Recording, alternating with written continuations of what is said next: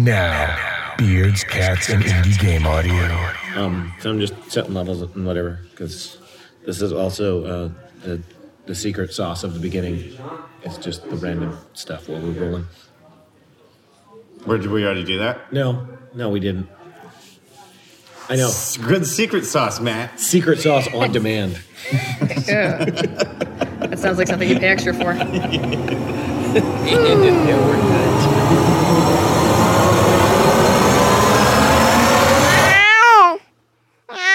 I'm Matthew Marteinsson, I'm Gordon McGladdery. I'm Fryda Wolff. and this is Beards, Cats, and Indie Game Audio. GDC. The second. 2017. The, the, not the second GDC, the second was- podcast we've done at this GDC. Yeah. There's been way more than two GDCs. Mm-hmm. So, hi, Fryda. Hi. Tell everyone who you are. I'm the internet. It's mostly where I'm found on the internet. Uh, You are the I am the internet. I thought you have there would be more delay and boom. Look, even even Just- even I think Twitter's my job.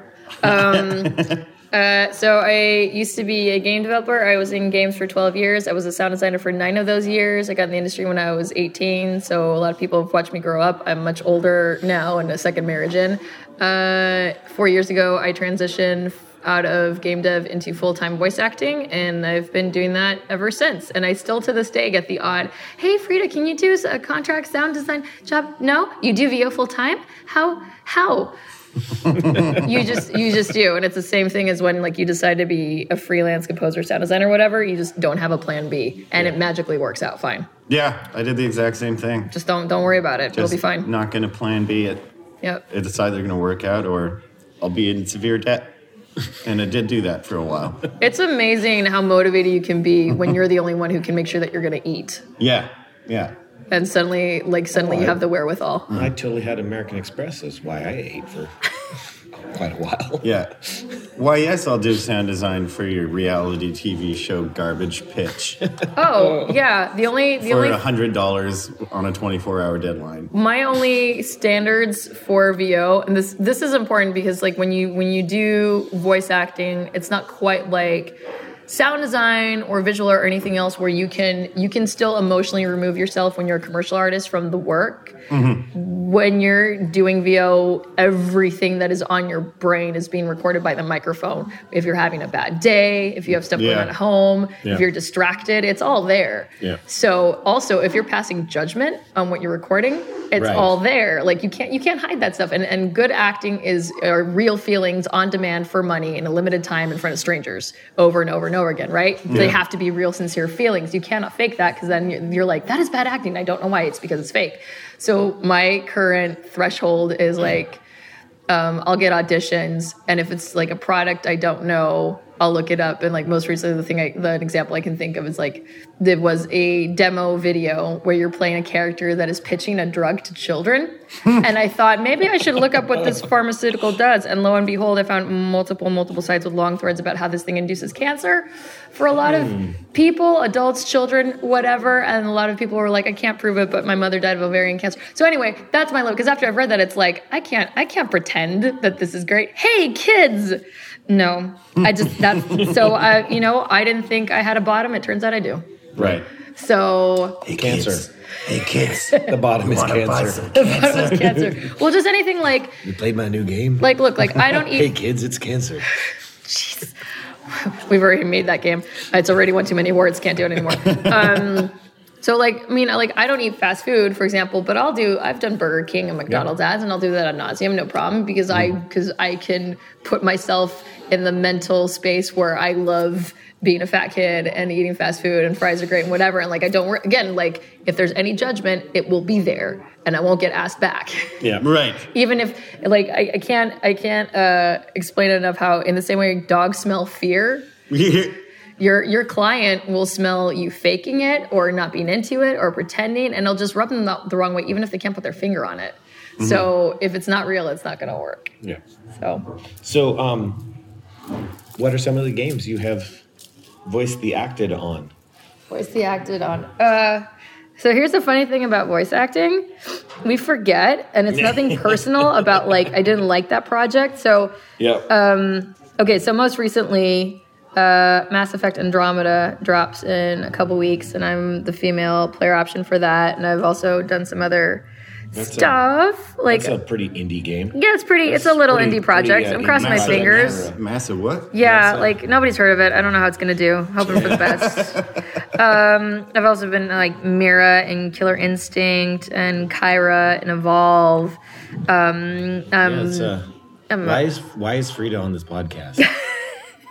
We're doing, Where- yeah, where we're did we above get our weight this I- GDC. I'm in. I'm indie. Well, I'm indie because what- I love know money. You've done indie projects. Yeah, So what, I'm- what are some of the? Do you do you remember Oh. any indie projects you've done? I remember. Look, look. I'm I'm indie because I love money. Like just like anybody else, I'm in it for the money so I can pay rent. And then if I'm lucky enough to do like creative, fulfilling, interesting work, then Mm-hmm. I'm thankful for it. But I have to do I have to do the boring commercial work so can I I can afford to do the lower paying, not commercial work. If that Yeah. makes sense. Just like with everything. Like There was uh, Adam. I heard Adam Grubman talking. Government. Gubman. See, I'm do- I shouldn't say names ever. we uh, ever. we earlier discovered that Matt has never said Shush. Tolkien out loud around other No. people. No, I haven't, and I'm not saying it now. Tolkien. Tolkien, Tolkien, which sounds like you know a Canadian marijuana reference. Yeah. I think Yeah. is my theory. So- It's I should okay. not When, say my names. entire Moxie's restaurant that I worked at when I was a teenager, they called it Chipotle. I just thought it was Chipotle. The entire goddamn restaurant said Chipotle. I'm half Mexican, and I, I still don't know how people get as cringy as jalapeno Jalapeno. and quesadilla, but that does happen in the real world Trailer somehow. Park Boys. Jalapeno. Oh my god. There is okay. This is I'm just tangent. Just I'm just all over. Do you want me to place, give the- Hannah. the indie no, cred we're real not- quick? No, no, we're getting back to that maybe. Okay. Um, there was a an ad, there was an ad in Canada. I don't know if it ran down here, and there was this this woman who plays a dumb woman. Like that's the role. Sure. And she she can't she can't say jalapeno. Like not even And she, I can't remember what she starts at, and they're like, "No, that's not how you say it." And she's like, "Oh, you mean jalapeno?" And I'm like, "I hate her." I know it's I know it's she's acting, but I hate her. And I see her in other ads. I'm like, "Oh, it's the jalapeno lady I hate." No. and I'm like, "I can't buy whatever she's selling." well, if it was for a commercial, hopefully she was paid handsomely for it. I hope so. And I, I mean, mean- she did the direction, and that was the role. Was like the dumb friend, and all the other friends in the ad like look at her like, "Are you really that stupid?" The They're job- like, listen, it's jalapeno. Oh God! Look, the job you want as an on-camera commercial actor is for like you know a herpes or S- any STD medication because oh, right. those are the ones that compensate well because you're like I'm giving you my face Right. and my voice. To- to you say- better pretend. cover. Yeah. you better got cover blisters. for the whole nine months that this is going to run, or Yeah. potentially three years. Anybody on the street is gonna see, "Oh, that was the herpes." Compensate me so I can buy Yeah. my love. So that is when you show up with the glasses and mustache. A little bit. It's so this is Adam- the headshot I sent. So back to the other tangent before the tangent. Uh, Adam was saying the other day, I can't remember the second thing he said. Every project should fulfill three things, hopefully. Mm-hmm. But it's like, does it does it pay my rent? You know, can I technically do this? I think was the second one. I could be getting this wrong. And the third one was, does it fill my creative soul? Mm-hmm. And it's like, you don't have to tick off all three as long as you're ticking off. Mm-hmm. Two is good. Three is the golden, like that's the like Yeah. ultimate gig of like I can do this. It pays well, fulfills my soul. That's what you strive for. it's a wish list. But some ones are like, hey, that one just pays the bills this month, and that's okay. Yeah. Yeah, well, when you're when you're okay, so we are commercial artists. Yeah. Fine artists create their own content, do their own ideas, and nobody tells them what and how to do it. And when they're good enough and have like the visibility enough, that's when people show up to their galleries or whatever you know, Yeah. whatever your medium is, and buy your shit point blank and do not tell you how and what to do it. If you are taking orders or fulfilling someone else's creative vision, you are commercial artist, which is a lot of people that are in denial of, and then they have a hard time and they don't understand why. Yeah. Uh, so, as a commercial artist, I'm happy to do commercial work so that I can be grateful and humble and happy when I get something that's actually well thought out, well written, creative, blah blah blah. And again, like doing the the soulless, like um, so. David Lewandowski, uh, who's a pal, if you guys ever saw uh, a YouTube video called "Walking to the Store." Which was like a, a naked composite Yes. man who's all goofy walking. There's Okay. a couple. Those are my favorite videos on the internet. And then he followed it up with "Late for Meeting." Late for meeting is the one I'm more familiar with. So, uh, David Lewandowski, um, he is a completely self-educated uh, compositor um, artists. So compositors are like the people in in film who put together um, layered top VFX on top of um, you know live action, um, meld the green screen, and then like go in and hand animate Yep. stuff. Like it's it's a pretty um, chunky job, and he's completely self taught in Blender and a bunch of other um, programs. Total Wonder Kid. He's super young. I don't think he's even 30 yet. He did like late to, or he did a like um, walking to the store as just like a goof off project because it's it's one of those things where like if you guys you guys should look it up if you haven't seen it. But it's that thing where like sometimes your best memories of working in games are the bugs where Yeah. things are just broken and eyeballs are falling out and teeth are in the backs of heads and you're just dying laughing because it's absurd. There's an arm just spinning. Yeah, Yeah. because like physics are nonsense. Well, like everybody gets off on that. So Dave just just decided to like Yeah. make a whole video series based on that with like a guy with a broken spine, and it's hysterical because he's like because he layered on top of like actual you know footage he shot of LA. Um, by trade for work, David um, did, for example, in Oblivion and the Tron remake, he did a lot of like UI layout composite shots that are all like anything that looks like a console or whatever. That's all David's work. That's what he does for money to pay rent. And then he, on top of that, um, after uh, walking to the store went viral, he got a an agent, a director, a director's agent. Like everybody's got agents in LA, just because you want to play. Um, it's it's for the sake of playing good cop, bad cop, so you can maintain a healthy relationship with your clients without being the bad guy who's raising the race, and you can be like, oh, it's my agent. Right. Just so you know, so the agent can be in like, look, this is what we need, da da da da da. This is what you have to pay, but you can maintain your relationship just and just pretend to apologetic. So that's a little secret. Um, so No, if that, like, there are agents I have not liked working with and I have stopped working with actors. Yeah, that's a risk you get. Actors due to that. that's definitely a risk, and hopefully, like my, I'm with the only agency I've ever had, so I might be naive, but I think they're super wonderful, and they they make it a point to make sure I'm compensated fairly, but they will let me know, like, are you cool with this, or do you want more? And like, I I try to be civil. Um, so it's if you have an agent that's like who is losing more jobs than gaining them for you, you need a different Yeah. agent. yeah. Um, so David will, um, for money, direct commercials for like Nike or whoever and high concept stuff. Yeah. And then when he's made enough money for the year, he'll turn off the faucet, say, "Don't send me anything. I'm not answering calls, and I'm working on little projects like walking to the store or whatever." He's in this video. Um, it's called something about Wonderland. If you look it up, it's on Vimeo.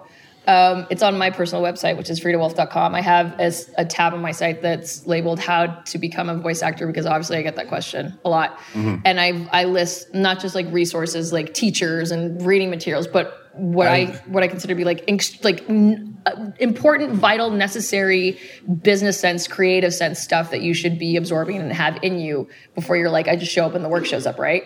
I love your I love the kind of like concept the way I view your website of that stuff is if Fryda has gotten a question more than twice, she writes a blog post so that she doesn't have to write it in I an write it email the again. first time. there you go. I'm so annoyed. So if a question gets asked, write it up so that you don't have to write it again, and then you'd be like, "Hey, go read the thing." Well, I'm annoyed because every question I've ever answered, you can Google for, but people can't be arsed. They just want the shortcut and they want the handout. So I just do it the one, so I never have to do it again. So Yeah. yeah, mm-hmm. I'm- I, hope I hope that by the time I die, there's just like every question ever possible. Slightly more polite. Let me Google that for you. Oh, barely. Yeah. I'm not. I'm not. I'm not a nice person. People know. So, um, so in The in best that, is if you could get let me Google that for you to like To do just the- go straight to your tab, page, yeah. so that you can send the link and just use yourself as the reference. I'll just have it redirect from my page. Like you look at that page for 13 seconds, and then it takes you to let me Google it for you. So uh, it's um it's called something Wonderland. It's on that page. I I personally watch it like at least two or three times a year. It's a 10 minute video where they interviewed a bunch of commercial directors in LA and talking to all of them basically about how do you balance being even to be a commercial director, even if you're like making ads for Nike or pharmaceuticals or whatever, you still have to be a creative person with an artistic eye, like somebody who likes to make art. How do you balance that out with like satisfying yourself creatively, um, making art for yourself that doesn't make you feel like you're just a soulless commercial schmuck? Um, and so David Lewandowski has a bit in there where he says there's this very specific formula. The more artistically, I think he words it, the more artistically corrupt a project is. And he said, like at the top, let's say pharmaceuticals, because you're mm-hmm. pushing drugs on people, maybe people who don't even need them, Yeah. and you're you have to convince them via television that they need this product. That's where the most money is consistently. Yeah. Then mm-hmm. the more artistic um, the more fulfilling, the more creative, the more interesting the project is, always the less money is involved. Mm-hmm. Until you get to the really creative stuff where now you're paying to do it, or you're paying it to fulfill yourself. And so, um, all the people that they interviewed, it was people who either run their own agencies. So there's a composer in there as well.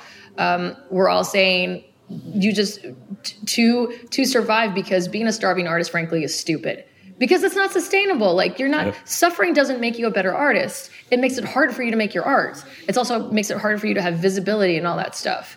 You should, if you care about your art, you should care about your health and your well-being and all that stuff. So take care of yourself in your home. Have enough to eat. Have, you know, whatever insurance, all that stuff. Da da da da. By by subscribing to doing commercial work, and then you suddenly have like the means and the connections and the position where you can indulge in work. So so talking to getting back to me um, with my indie cred, like I'm happy to do stuff for fast food, whatever, pharmaceuticals that don't cause cancer, whatever else, so that when stuff like like I did Octodad, Yeah. which by the way was a union gig, they paid union minimum wage for that, so good for them. They put on their big boy pants and everything for that. Um, uh, the park, which was it's a non-union, technically a non-union indie project. That was for Funcom, which Funcom is known. They're like a mid-sized AAA. They do The Secret World. They just put out Conan Exiles. Um, but the park was originally an R&D project internal. They just wanted to do R&D to figure out if they wanted to move the whole studio towards Unreal, Yeah. Oh. using Unreal. And so the executive said, "All right, um, Joel Bylos, who's the creative director, and he's a he's a content narrative writer. They're like, Joel, you get one programmer and one 3D artist." Um, and he had like maybe one level designer, maybe a fifth person. Four to five people were given three months to use Unreal to create. They were told make basically a Scrum game. Oh, by the way, if we like it at the end of three months, we'll fund it to finish and ship Yeah. in seven and they did so they they brought me on to to be the protagonist lorraine for the park during that r&d period because they were like we have a shot at actually making this Yeah.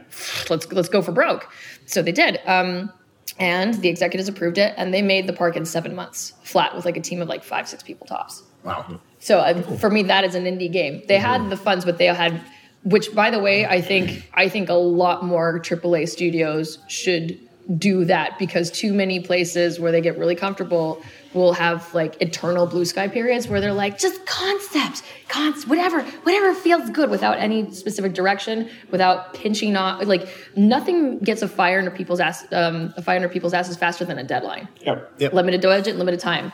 And suddenly, suddenly you start making very conclusive decisions and cutting the fat and actually making good stuff because you don't have time for the chaff. I'm personally the worst when I don't have a, like a hard deadline. Like Oh no, I've never, I've never burning done a project. behind me. Yeah, when like I'm, when I'm in the like, Well, we're just exploring stuff. I'm. Do, mm-hmm. but if it's due on when to Friday, get this done? I don't know. yeah, like when you're in school and you had a month to do a report or Yeah, the yeah. night before. Oh, I'm no, I'm fully, I'm fully, yeah, night before. That's very much an All the artist thing. There's this amazing. But I know, like at work, Jamie Bell has has talked about when he he's like, "Hey, I need some help. I need this thing," and I'm like, "Okay, when you need it?" And he's like, "Oh, you know, like tomorrow." I'm like, "Well, how about today?" And then I'm like, "He's like, yeah, okay." And then I'm like, come back an hour later, like, "Here's your thing," and he's like, "Oh."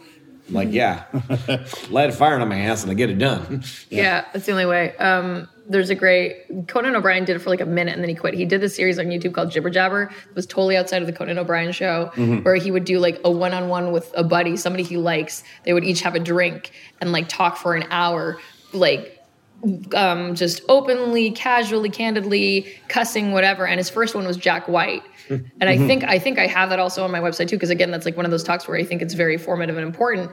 And Jack White talked about um, the only way he gets anything done. Like Jack White has his own studio, right? Yeah. The only way he gets anything done is he will forcibly schedule session musicians and backup singers and stuff. Right. yeah, yeah. And then one So to two days before he's like, when a, the backup literally does not literally does not write a song until Yeah. the night or the two nights before max because he's like i'll just i'll never do it and i don't want to do it but suddenly when i'm on a schedule like okay i gotta work and he works and that's how he just Yeah. like lives his life but he's smart enough to know that he has to trick himself Yeah. into Yeah. having deadlines and stuff and also The the, embarrassment. That the embarrassment of wasting Yeah. other people's time Yeah, there's a lot of a lot of stuff. I was just in a, a sound design roundtable.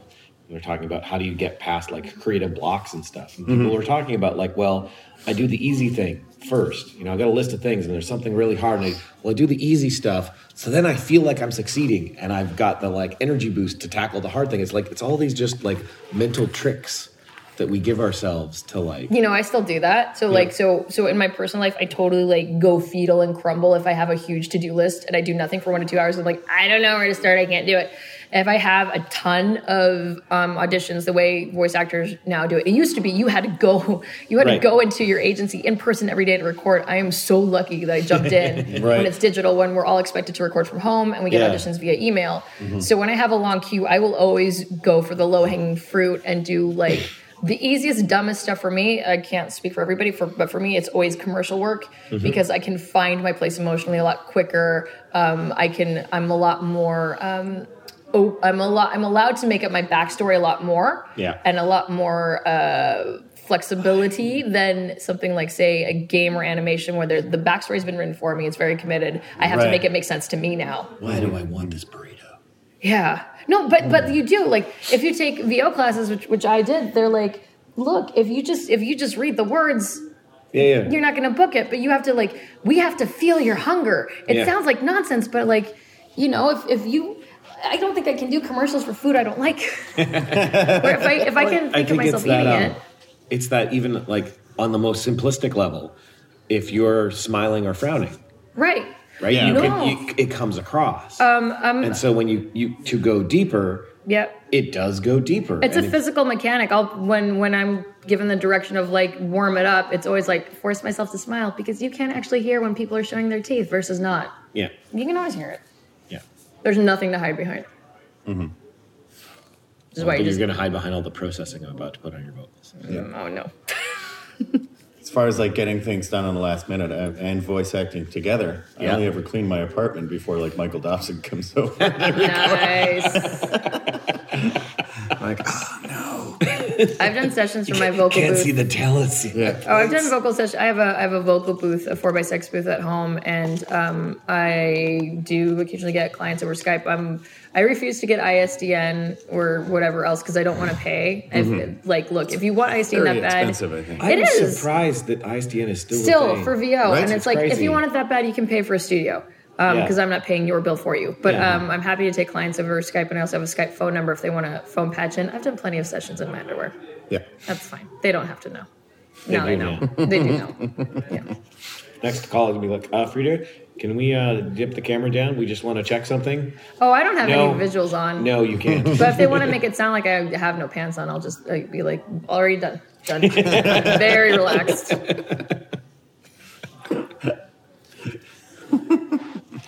Um, so, how did the how did the transition from doing game audio to voice acting happen? It was good and easy, but it, it was on accident. Like it wasn't intentional. And I think that worked for me. And I'll tell you why.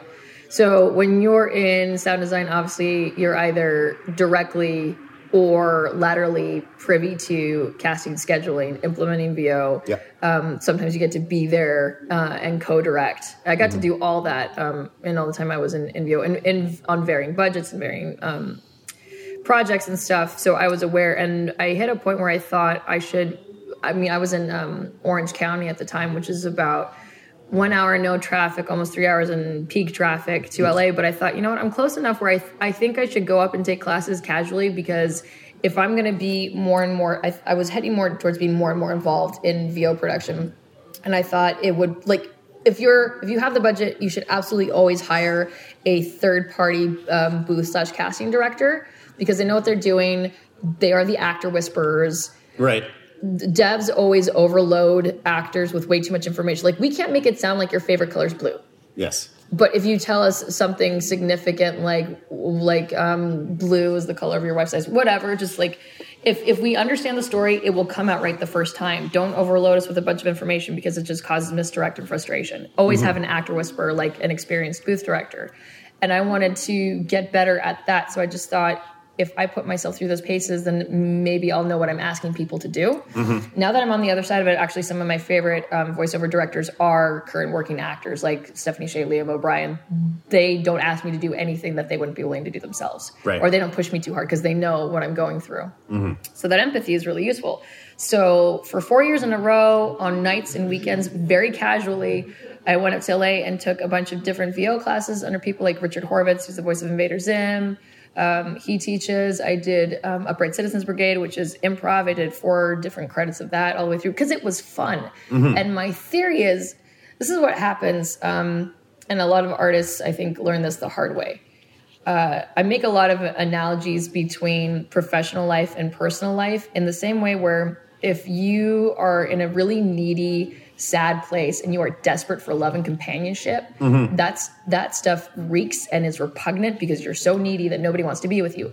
The second you give up and start doing you and do things that make you happy and are nobody else's business and nobody else's place to judge, the people the people who will love and support you as you are as who you really are just kind of show up and that's when you fall in like in the next relationship or whatever. The mm-hmm. same thing with jobs. Like you can't show up to job interviews or careers and just be like super needy and gross about it. It's repugnant. Again even if people can put their finger on it they're like why are you so gross? Versus just like show up be a person be cool. Don't go like needing or asking or begging for jobs or whatever. You can certainly ask for like guidance of like hey what do you think i should be doing? But just don't be so needy about it. Like do things that fulfill you first as a human and then everything else plays out exactly as it should. So i think especially in acting a lot of people will do that quintessential thing of like getting off the bus from the midwest and being like i'm going to be an actor. And they start like it's a make or break situation which is why every like waiter and bartender and hostess is a is a model actor in LA mm-hmm. where they all work night jobs so they can be free during the day to do acting. And that's like this whole make or break thing where their desperation leaks into all of their auditions and callbacks or whatever and they don't get called back and they don't know why How does that relate to the giving yourself no other option, though? so that we were talking about before. well i think you have to There's be a fine line between those two things. Because you will be desperate if you've given yourself no other option. So this is what happened for me. So for four years in a row, I had a full time job in game audio, so I wasn't worried about making ends meet while taking these classes casually. It was sort of an accidental four year, you know, like higher learning education for me because at the mm-hmm. end of those four years, I, um, my last game experience was pretty negative, and I just like I want to do something else, and I was like, wait, oh, I think I already know what I'm doing for for VO. Whoa, okay, yeah, let's make demos. And I started, I got an agency right away and booking right away, and I haven't stopped since. Yeah. But uh, but because I was ready, and I do think it's because I did not have, I was lucky enough that I didn't have the pressure of like this has to work for me. Mm-hmm. I do get what you're saying. Like the thing with not having a plan B is not looking for an escape, but also like you can't show up unprepared. Like yeah, if, if I research is pretty huge. like so so i think if i decided i'm going to be a voice actor never having taken a class mm-hmm. never having made any contacts in that community like never never having done a let me google that for you never having done a google like i've i've been absorbing that stuff yeah. Um, either directly or laterally for years since I got involved in VO. The, my getting the foot in the door for me for game audio was because EverQuest 2 at the time was the most ambitious uh, line count project to date, and they could not keep up with VO implementation. There was no batching; it was still like character line by line by hand. They wanted to push 100,000 lines of dialogue. They needed an entry level person just to implement VO, and I got it right. so i've been i've been involved with that world for so long that i wasn't i wasn't just like a dumb nobody like i get a lot of um, voice actors will be like well just how do you do you book a lot of games? Because you know people and even like within the game industry i get people say like you book a lot because you, you know people right? My friends make me audition and they don't always hire me because i might not be appropriate for the role and all i can do is like say thank you for the opportunity. That's all you owe me. You do not have to hire me because you know me because because I've been part of the medium and I'm a gamer and obviously game dev, you don't have to go out of your way to explain to me what the difference is. First of all, between like say um, a job for an audition for Blizzard or a, or a Call of Duty or a type of FPS game or like a um, a Telltale um, RPG game where you're much like I understand those genres, so I know what's expected of me in the reads. Yeah. So between the audition and then hiring me, you don't have to spend that much more time. No, no, no, no. You Yeah. what the- I know this. is. Yeah, I know how this is going to be, how this is going to play on game. I know how it's going to be implemented. I will even bring up stuff ab- about how, like, hey, is this appropriate for this conversation? Because the way it looks like this is being triggered in the script, da da da da. da. And sometimes I get double takes mm-hmm. Yeah. in sessions, but I'm like, look, I'm, I can, I can help you halfway there because I could, I know how this is going to get dropped in. yeah. Yeah. So that gives me that much more of an edge Yeah. but it's not something that was like was gifted to me by the gods. I worked for it. Yeah, yeah. I get, I get a lot of composers that might email me who aren't interested in games. They just want to work. They just want the paycheck. They just want the paycheck, and they're like, "So what do you have to do?" And it's it's like, it's Yeah. not this isn't one email, my friend. it's like a whole thing. So Yeah. in, with voice actors, this is my favorite. When I when I was still going to classes and seminars and stuff, and I would mention that I came from game development. Uh, there would always be at least one actor who'd be like, "So, uh, how do you get into games? Like, it's a club that you pay dues to, Yeah, right. to get a, a member's code for." Well, it is. It's And like uh, liking them helps. but You- just you like, pay me. oh yeah. payment. Yeah, just Yeah. payment. So this is this is my analogy for that. Like, See if One money synth shows up module. in my account now. how can you audition for a commercial if you've literally never watched a commercial? So, so what's a burger? Right. Or how how do you present those? Like what's a voiceover like on a burger commercial? How can you audition for a cartoon if you refuse to watch them? Yeah. How can you sit there and have the gall to say, I want to get into games, but you don't have to be like, look, between the fact that people will make supercuts of everything and put them on YouTube or there's Twitch mm. streams that you can watch, Yeah. there's no excuse. Like again, it's there, but if you Yeah. can't be arsed to, to go to it, don't expect a handout Yeah. so when people are like, "Well, I want to get into kids," like I, I had this conversation with this this um, lady, and she's like, "Well, my son's, you know, he plays." I'm like, "Oh, great, great! You have a game in your house. Do you watch him?" No. Do you go on like YouTube? Do you like look up like when you get an audition and you know it's from this company? Do you like, Yeah. no? And I'm just like, well, I can't help you. Can you do that for me? I can't. you don't you don't get into games this way. You don't get into anything. Um, you just you show up and the work shows up. So like yesterday, um, I had the the blessing of being invited to tour Skywalker Ranch, which is like the audio mecca. Yeah. It's it's the origin of everything. It's a religious experience. And so Sean Farley, who is the lovely pal who invited us to go up there, I asked him, I was like, wait, how did you get this job? 'Cause- Making jealous hisses. oh, I know. It feels really good. It feels so good. Jack's been there. You've been there.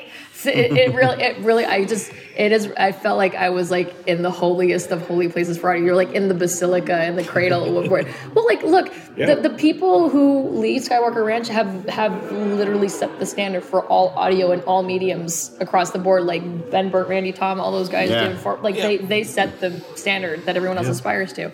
So I asked Sean, I'm like, wait, how did you get in here? And like it's exactly what you it's exactly what it should be and what you think it'd be. He said. So Sean, our friend Sean, Sean Farley, um, has a career in post, and he Skywalker Ranch is is a contract facility where you just say, hey, we would like to use your facilities for X day for X film, maybe edit your mixers, or bring in our own people, whatever it is, a facility.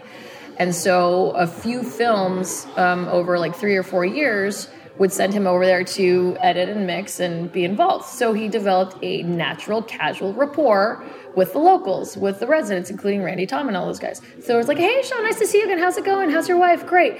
This is like, the three of us are friends. I'm not here because of some sort of like social wheel greasing, ladder climbing nonsense. Like, we actually This- like each other or we wouldn't do this. This No podcast, comment. This podcast is not going to climb any ladders for anyone.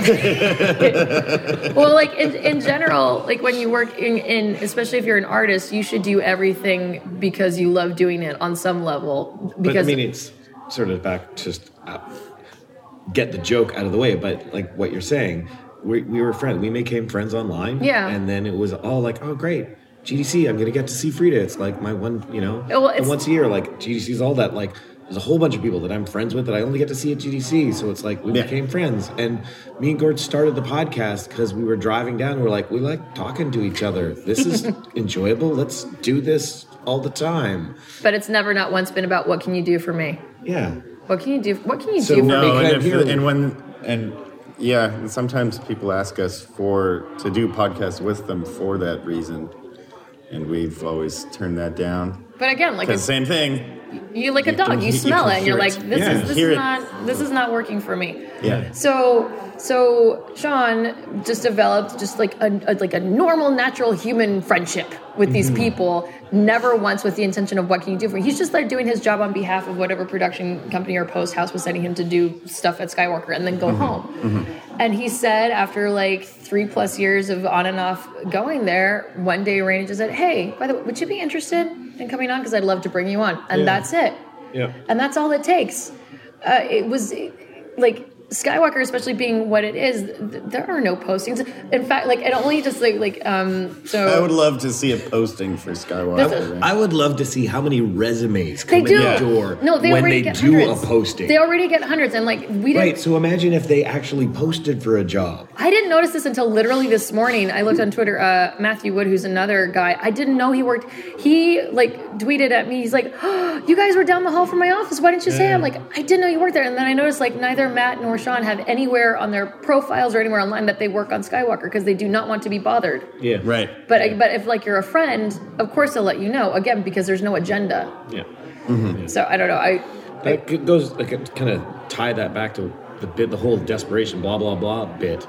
Um, when you're here, one of the things I tell everybody about networking, like this, like people want to work with their friends, you know, and being the like used car salesman of networking is the like super turn off to people because that's the like oh, I can tell you're just desperate for a job Yeah. versus the like meeting new people at events like this and you're just like hey what do you do and like becoming friends with people yeah. you know Versus shoving your business card in someone's hand, and being like, About "Hi," face. and then running away. yeah I want to drop this nugget. So, um, a girlfriend of mine, uh, Eve Eschbacher, who is uh, she's a VO production manager over at ArenaNet, um, and she she's she's a she's a smart kick in the pants. She goes to a lot of mixers too, and and like us, like she's been around long enough where she she would like to give other people a leg up if if and mm-hmm. when it's appropriate and it feels right. Mm-hmm. And so she'll go to like recruiting mixers and stuff and just say hi to people, answer questions, try to be you know available to people. Again, she was another Twitter relationship that became Yeah. a real relationship because we end up at the same places like GDC.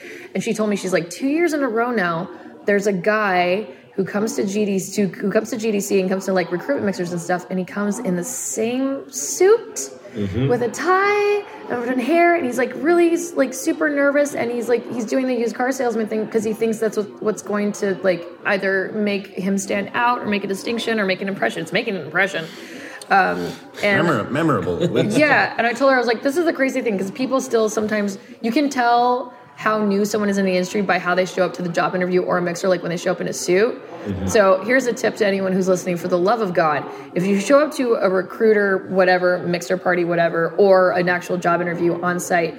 This is what everyone wants from you. You're being invited because they want to see as closely as possible what are you like to work with? What are you like on a day to day? So you should be whoever you are and whatever you look like on a mm-hmm. regular Wednesday, 9 a.m., showing up to work, whatever that is. And that is enough. That is good enough. Yeah. Just be that human.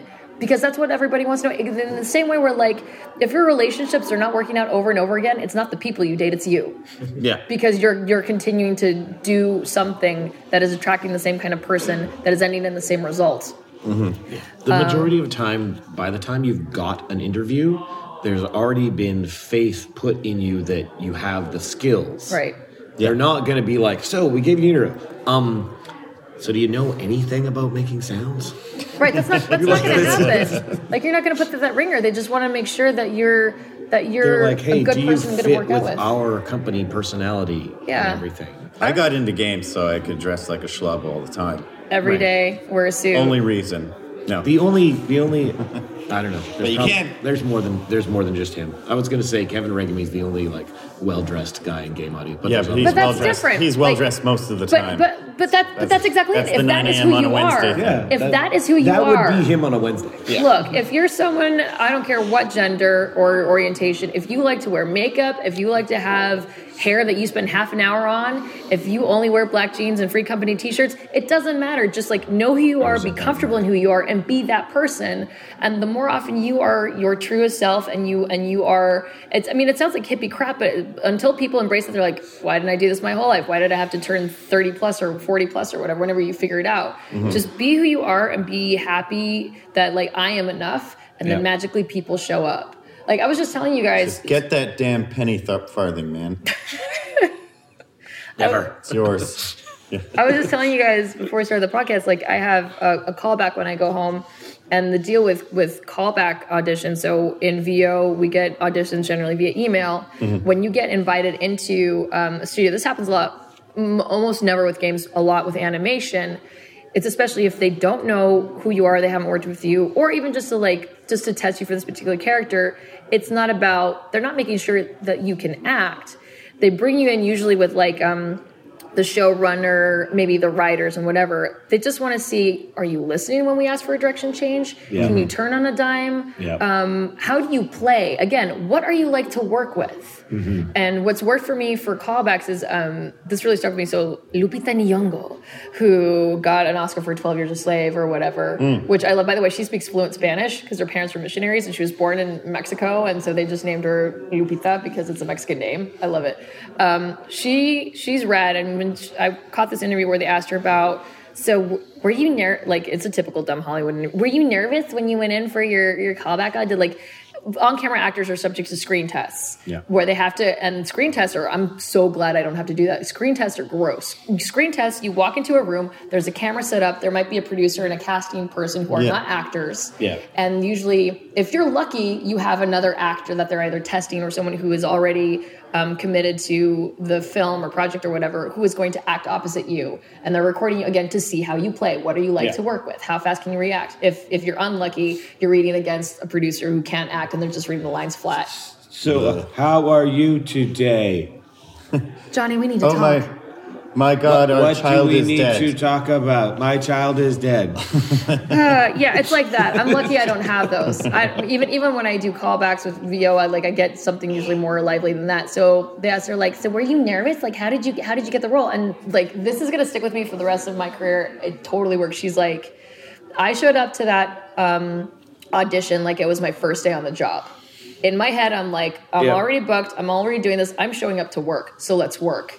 Right. So, so I Yeah, heard yeah, yeah. somebody we are talking about uh, interviews and networking at some point while I've been here at GDC, and somebody said, you know, they always get to that point in, and you know, like, do you have any questions? Oh God. And Yeah. they said, what you do is you go, where would my, where's my desk going to be? I you think just- it's fine. Put them in the mind that you already work there. So you're like, right, okay, so how am I going to fit in? Where do I sit? Yeah. Oh, okay. And in their head, they they're they're oh, I've slotted that person into that space already. Well, again, it's like it's it's self fulfilling prophecy. If Yeah. you believe you belong there, Yeah. you belong there. If you if if I think this food doesn't belong in my mouth, then maybe when I tell you about this burger, you don't think it belongs in your mouth either. Right. That's just awkward for everyone. Again, like Your burger doesn't belong in my mouth. sorry about that. something something poutine. How did it get here? Uh, I love trolling you with poutine. I bought I bought cheese curds at Ralph's in Los Angeles, and they didn't even squeak. Ah. They weren't even. They were squeakless curds. It was just all my dreams. You got to read the label. yeah, get, get, get, Don't oh, buy this. Don't buy squeakless. squeakless. Ah. They were silent. Squeaky, they were squeaky de-squeaked. American cheese curds. Had a moons over my hammy today. Great American cheese. Sixteen dollars. When, when, since when did Denny's? In downtown San check- Francisco. Yeah. That's why. I guess so. Keep making them smaller. That's an Anyway, American. game on. That's an American. That's okay. We don't need to be bigger. they can keep making them smaller. I've gone full Soylent. Have you? That's my workday drinking food. Uh, I have, in a large to a large degree. it's I'm e- not talking about Silent. Matt. You're not endorsing them. He thinks it's made out of silica gel. Just not commenting on air. Comes out just fine. He thinks they're listening to everything. Are they listening right now, man? I'm making up Matt's beliefs on Soylent so that he doesn't have to say anything. but Matt, but Matt honestly believes that they're microchips ground into a powder, and that our bodies are becoming them. I already That's get enough silk. That's what he honestly. believes. So we'd be part of that robot army when they activate Skynet. Yeah, one that Okay. just that just melts into a, a sea of You're all, micro- you're all gonna of melt, nano robots, and I'm gonna be like, told you. You're gonna be so lonely. we're gonna consume you though. Yeah, it's basically gonna be. we Uh, pick our battles. it's gonna be that Edgar Wright film World's End. Yes. Where it turns out half of us are robot and blue Yeah. blue. Yeah, Yeah. that was the Soylent's fault. Um, but I am on it. Totally fits into my workday, except the first. to Matt's credit, like the first two days I was full Soylent, I wasn't having enough, and we recorded the February podcast, and we are on the escalator on the way to Full Indie, and I was like. I don't feel very good because I think I'd, I'd been on like 800 calories for two days Yeah, because I not just wasn't paying attention. My knees were all wobbly and my head, I was all lightheaded. I was like, feel like I'm in I think, I, need, space. I think I need something. Well, they got food. At the, no, I don't think I can make it to the bar. No, I think we gotta we gotta stop Tim at the Tim Hortons. Hortons right here. Oh my god. Yeah. Need a ham and Swiss stat. Uh, but yeah, it works. My works for my wife too because she's on set all the time, and uh, Join us, Matt. Become one with the robot army. Look for me. Look, I say so. The voice acting, I can't like shove a bunch of nuts in my mouth. Shut up. And then swish them out and keep working. Some people do, but there's just no time. So like, so a typical. I'm Just, talking about real work stuff. the like explicit real like, real work flag stuff. on this podcast. real work stuff. I was talking about almonds. What are you talking about? We're talking about? interviewing Ben Crossbones this afternoon. Oh, God. I don't even know if we're going to be able to air that. I'm scared. Um, so a, a typical VO day is if you book two sessions. I've done I've done three sessions in a day. My max is 4 but at that point they're Man, like that's a lot. yeah, but at that point they might be like one hour blips, Yeah, yeah, yeah. Yeah. right? But typically, um, people book you out if it's enough. It'll be a four hour session, so it's always nine to one, and then you get an hour to get to the next place, and then it's two to six, and you're always kicked out by six. And so for for voice actors. Four hours is plenty. Like your your voice is a finite resource. Your energy is finite. Everyone's tired. Also, after four hours, you have to pay time and a half because it's overtime, and nobody wants to do that. If you're a, if you're not a voice actor at any way, in, in any way, and you want to learn how finite your voice is, come to GDC and see where your voice Are is you guys listening to by us? Because this is not what we sound like. I did not sound like this on Tuesday when we were, Monday when we recorded. No, this is. I, you get there fast though, Matt. You get there fast. This year, I blame Luca's karaoke. Yeah, yeah, that was murderous. I only showed up for like an hour. Mr. Brightside with a giant room of people. People kept like asking this. if I was going to sing, and I was like, "Are you going to pay me?" I used to so so since VO, I don't get. I used to be the person who would scream the loudest at concerts. I Yeah. don't even get emotional for free anymore. Like I don't raise my voice unless someone's paying me scale plus ten. I got to save it for someone who's actually paying me. I'll just like no, I'll just get very quiet when I'm pissed. and and at, at concerts, I'm just like clap. I'm not yelling anymore. No. Um. So yeah. So uh. So don't invite Fryda to your your wedding if you want any kind of emotional response. Oh no, I'll just keep it. I'll be very conservative. I'm very happy for you. I'm so happy for you. so- I'm this is the best I can I do for free. I'm sorry. Who wrote this script? So the only you want me to be happy, there's an invoice. So the reason I mentioned Soylent and shoving nuts in my mouth is because I've so a lot of my lifestyle has changed because of VO. So when I was in game dev, I used to be that that whole spiel I gave about like be who you are and be comfortable because because then other people are comfortable around you. That's how the world works. Mm-hmm. So I was like, I was a cute game dev. Like I would, I would more often than not, like I would do, I would switch up my jewelry and do my makeup, and my hair is always crazy and done. And I would like had really cute sitting down shoes because unless you have a standing desk, you are sitting down 17 hours a day. So I had like a lot of cute like wedges and heels and whatever. Like I made an effort for myself, not to impress anybody, but because it just made me happy, which then shows up in my work and whatever. When you do VO, you are standing. Four hours at a time, Yep. and I've, I didn't I didn't realize like how much my stamina and like butt and back have adjusted because so I'll stand with my husband at a concert and like he'll start crying you know within an hour of like oh my back hurts. I've been standing. I'm like really? Yeah. I've like you just you know your body adjusts Yeah. i i in microscopic measures but it really does. So like my standing stamina is through the roof. And then as soon as I did VO also um when you work hard you and also there, there's not always ventilation or climate control you sweat a lot Yeah.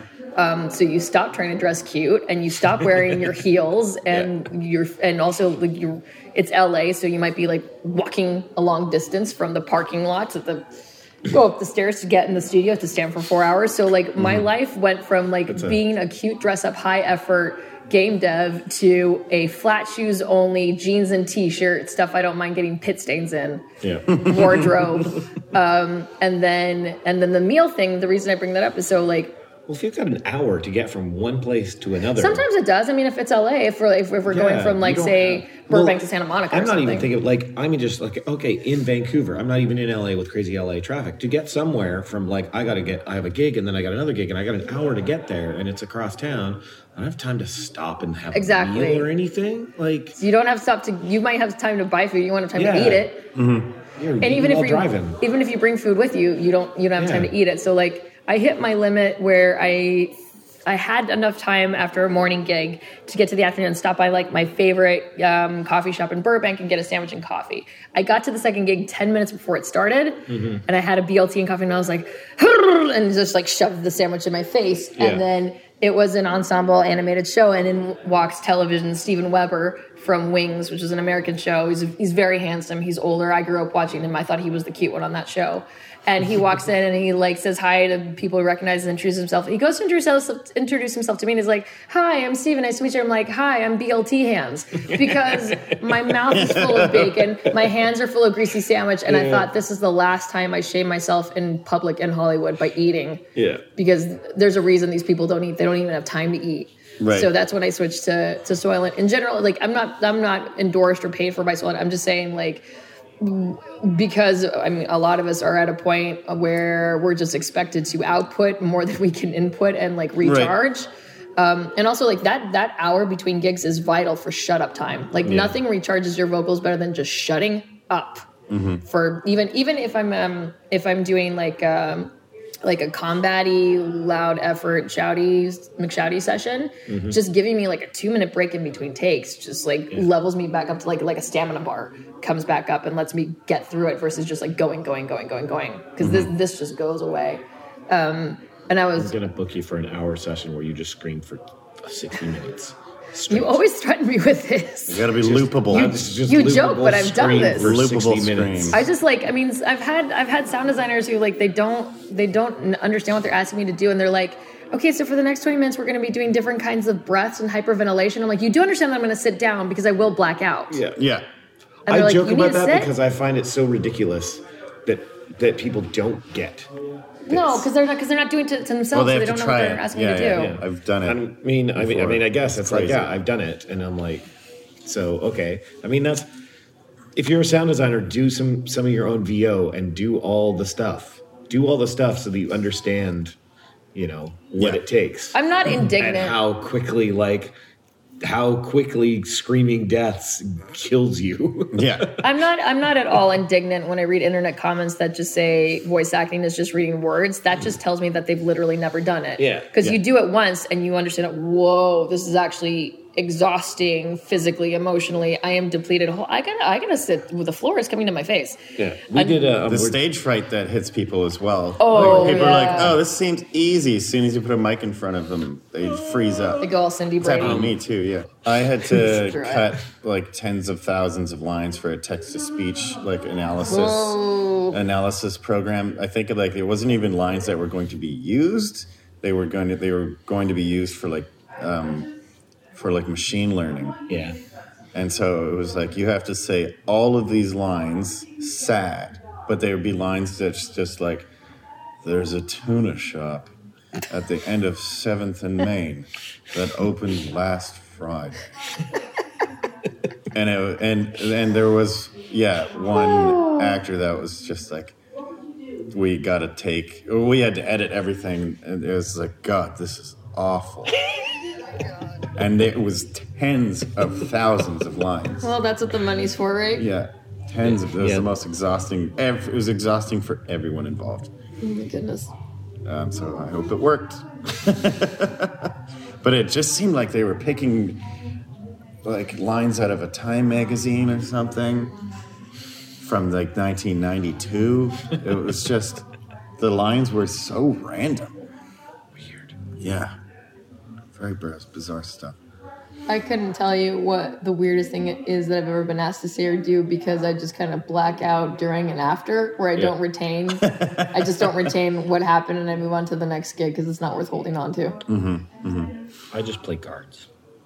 But you're good at it. Hey, Number one. right now I'm play too. I, I need. I wish we had a game that involved guards right now because. I'd like go back to the You're- hotel room and just like you've record gotta- all the stuff. Oh. like, right now in a different voice. yeah. Yeah. Your burly voice. I do crabs. I also I actually voiced the main character in a Kilu uh, trailer Yep. for Power Up. That was funny. Some little dude. Yeah, Yeah, I do little Gord's- squealy dudes. Gordon's my crab guy. Oh, I think I knew that. I feel like you uploaded uh, stuff in Slack and we got to enjoy it. yeah. I can't even do the crab. Close to the crowd. I can kind of get it when I have my voice. Yeah, I'm I'm good at uh, not actual words. yeah. Anything that if it doesn't have to be words, then I can seem. To I'm good at okay. creatures. I will say that. I've I've considered putting together like a creature VO demo reel because Keep throwing it on stuff. yeah, Yeah, When I- that's something. And I think I'm good at uh, not big typical creatures. I'm good at like emotive little creatures. spiders. That's good. I, fi- I when I was doing creatures for Evolve, just like it was most of the time, I found it more useful to add a layer. I mean, like I would I would pull you know animal creature sense or whatever like everybody else and try to do something that wasn't too too heady where it's like I've just filled up every frequency with roaring. Um, but I always find like especially if you're trying to like convey pain or fear or aggression, it always helps to throw on a layer of a vocalization Yeah. and bed it in there, and Yes. it, and it, suddenly it communicates. Yeah, I, totally. I, I got a, a emotive bees within Don't Starve by using Bees. bee sounds and my voice through a kazoo.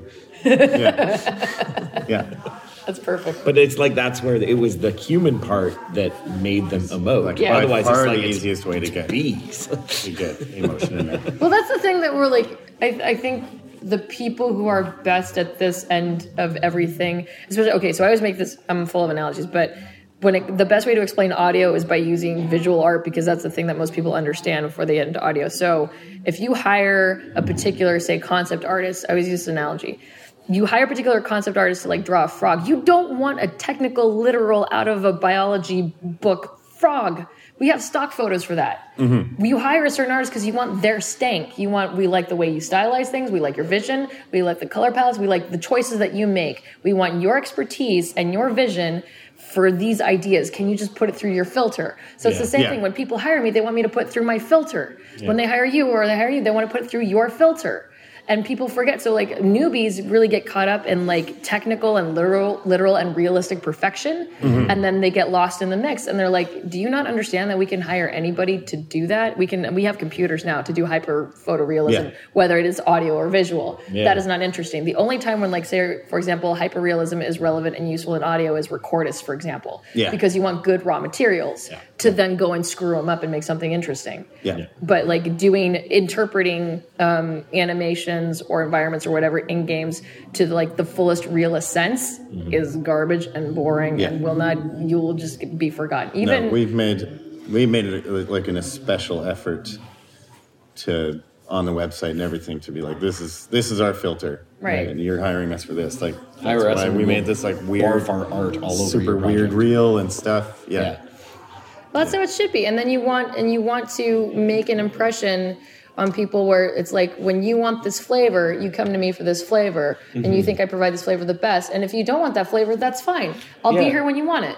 That's Yeah. something I've, I tell a lot of people who are trying to like, that I talk to that are breaking in at GDC and stuff. It's like you you will you will not get all the gigs. You will miss gigs. But you and, should. and it means nothing about how good you are. It just means that your taste doesn't fit that project. Doesn't mean there's another project out there that is your taste. Yeah. and, And- it, you will find it, and you will like You will find each "Ah." other like a relationship that belongs together. yeah you should totally be happy when you don't get the Yeah. gigs that And don't agree with you because Yeah. I just had one of those and it was right horrendous. and when you get to the point of kind of you know even like i don't i mean i don't still even fully understand it but when you kind of get to the point to understand what your flavor is you know and can kind of get a grasp on it and when a project comes on that you're like you know isn't that Yeah.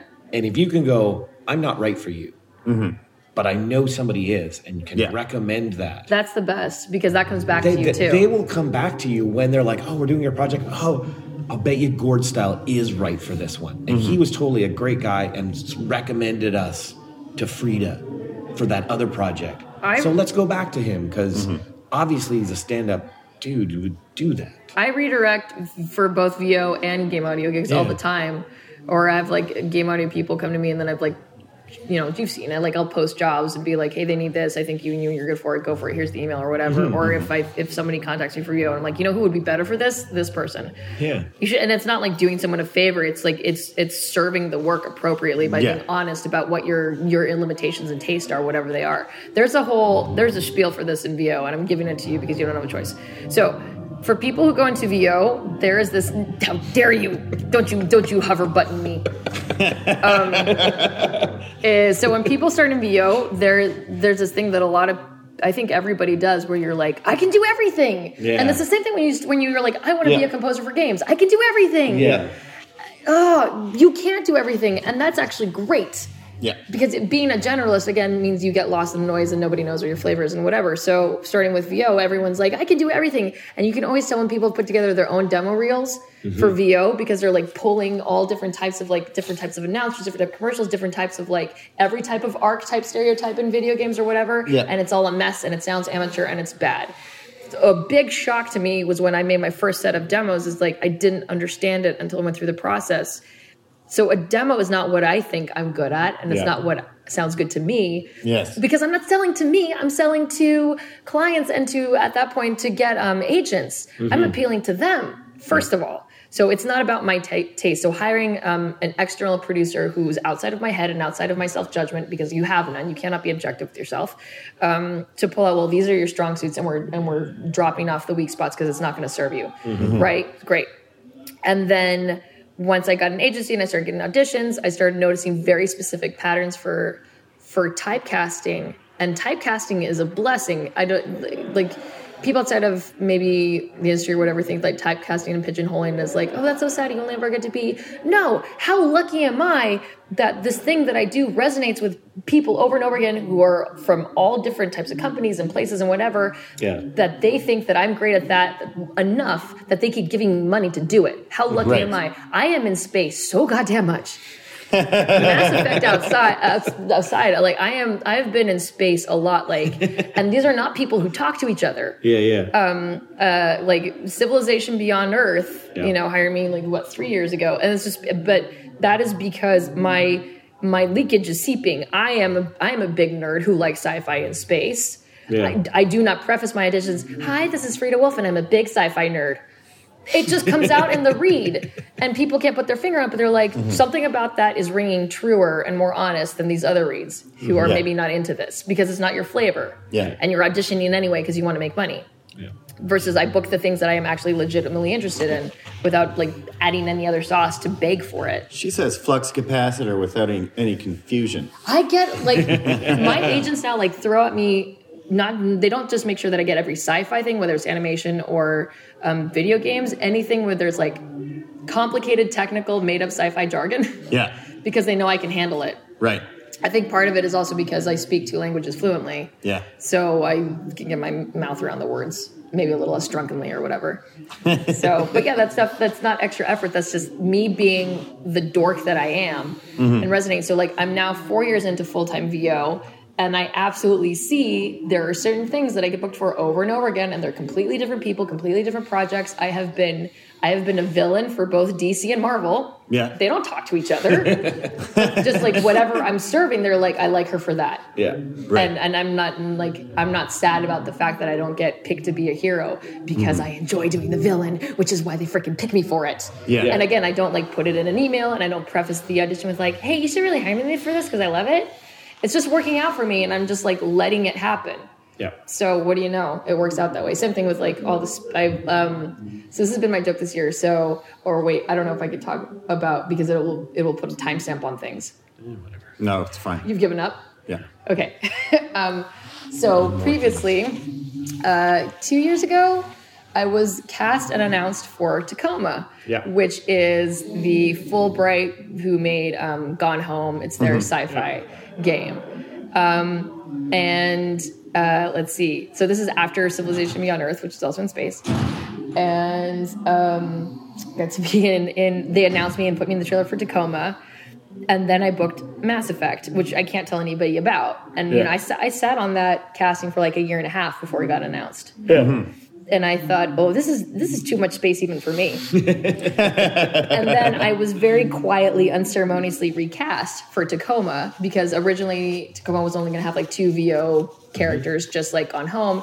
And then eventually they just like brought in a lot more roles. They broke up the character into like a bunch of different women, and then I was recast, which is totally normal Yeah. in VO. Like, um, it's no hard feelings, totally normal. Where you will get hired to do something, and they plug it in, and they're like, they changed their mind whether it just Yeah. didn't work out or like It's the, they changed it's the the same as making sound effects and you plug them into the game. You're like, no, it doesn't work. Yeah, so- thought it worked. yeah. Well, it Doesn't also, work, well, and, yeah, Or a things song. changed. Like Invisible Ink completely changed aesthetics entirely. Oh yeah. Yeah, sometimes you Well, don't yeah, know we're until famous progress. within our own studio, like rapidly, like, oh, that took several massive left turns. Yeah. Yeah.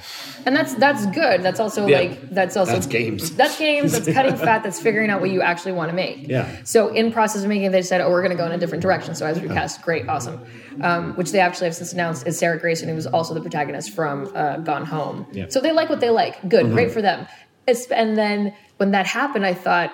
They don't know this, but they've dodged a bullet because both Tacoma and Mass Effect Andromeda are shipping in 2017. Right. Yeah. And how stupid would it be if stupid Fryda Wolff is in all the stupid space games, all it's stupid once? Even I think that's dumb. but, you know, like when you're hired for stuff, like you're under NDA, so you can't tell people, hey, by the way, I have a very similar role in a kind of a similar game. It's coming out around the same time. I can't do that legally. Yeah. So, like, um, you know, when, like, for example, when Troy Baker was suddenly in everything, it's not his fault. He Yeah. just like he does the thing that resonates, that gets hired for, and is in production at the same time. And he's just like, "Ah, nah, Yeah. I'm just going between jobs. Thank you I'm very all much. the things right now. Yeah, yeah. Yeah, it's not it's not on purpose. It's just things hit. Like you go to the movie theater and Michael Cera's and everything. Yeah. we don't control release Or times. you know, there's the like the the two uh, White House gets attacked movies come out in the same Oh, summer. yeah. Yeah. Or the you know the like all the deep ocean disaster movies come out in the same summer. Stuff is in the zeitgeist Yeah, like- at Yes. the same time. Yeah, yeah. So between stuff being in the zeitgeist and social consciousness, and then also, you know, the only people who control release dates are publishers or movie studios, like the people with paychecks. Yeah. So nobody involved controls when things come out. So sometimes things all come out at once. So like now that you know I'm an actor, I'm seeing outside of my control when things are coming out. So I'm like I'm happy that I'm not in every space game in 2017. For God's sake, it's too much.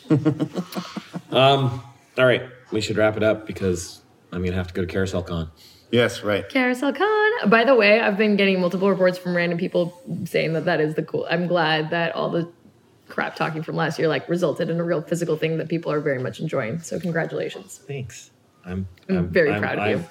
I I felt good the moment we had Carousel Con day number one. Yeah. and I needed to move 40 some people from sitting in one spot to moving 20 feet to sitting in another spot. And they all got up and did it. Yeah. I was like, okay, I think this might work. Our children play very nice. Game audio, I still think is like the, the best and brightest community uh, because it is small and select. And if you decide to be a jerk or burn bridges, it's found out very quickly. Yeah. And then you stop being invited to things. Yeah. But if you play nice, you get this all you get to be, you know, an all inclusive members only pass of being awesome and hanging out with awesome people. Mm-hmm. It's So, nice. with that, thank you, Fryda, for coming and sitting on the floor at GDC and being Yeah, on the podcast. I loved every minute of it on the floor with it you. was super awesome. Thanks for having me.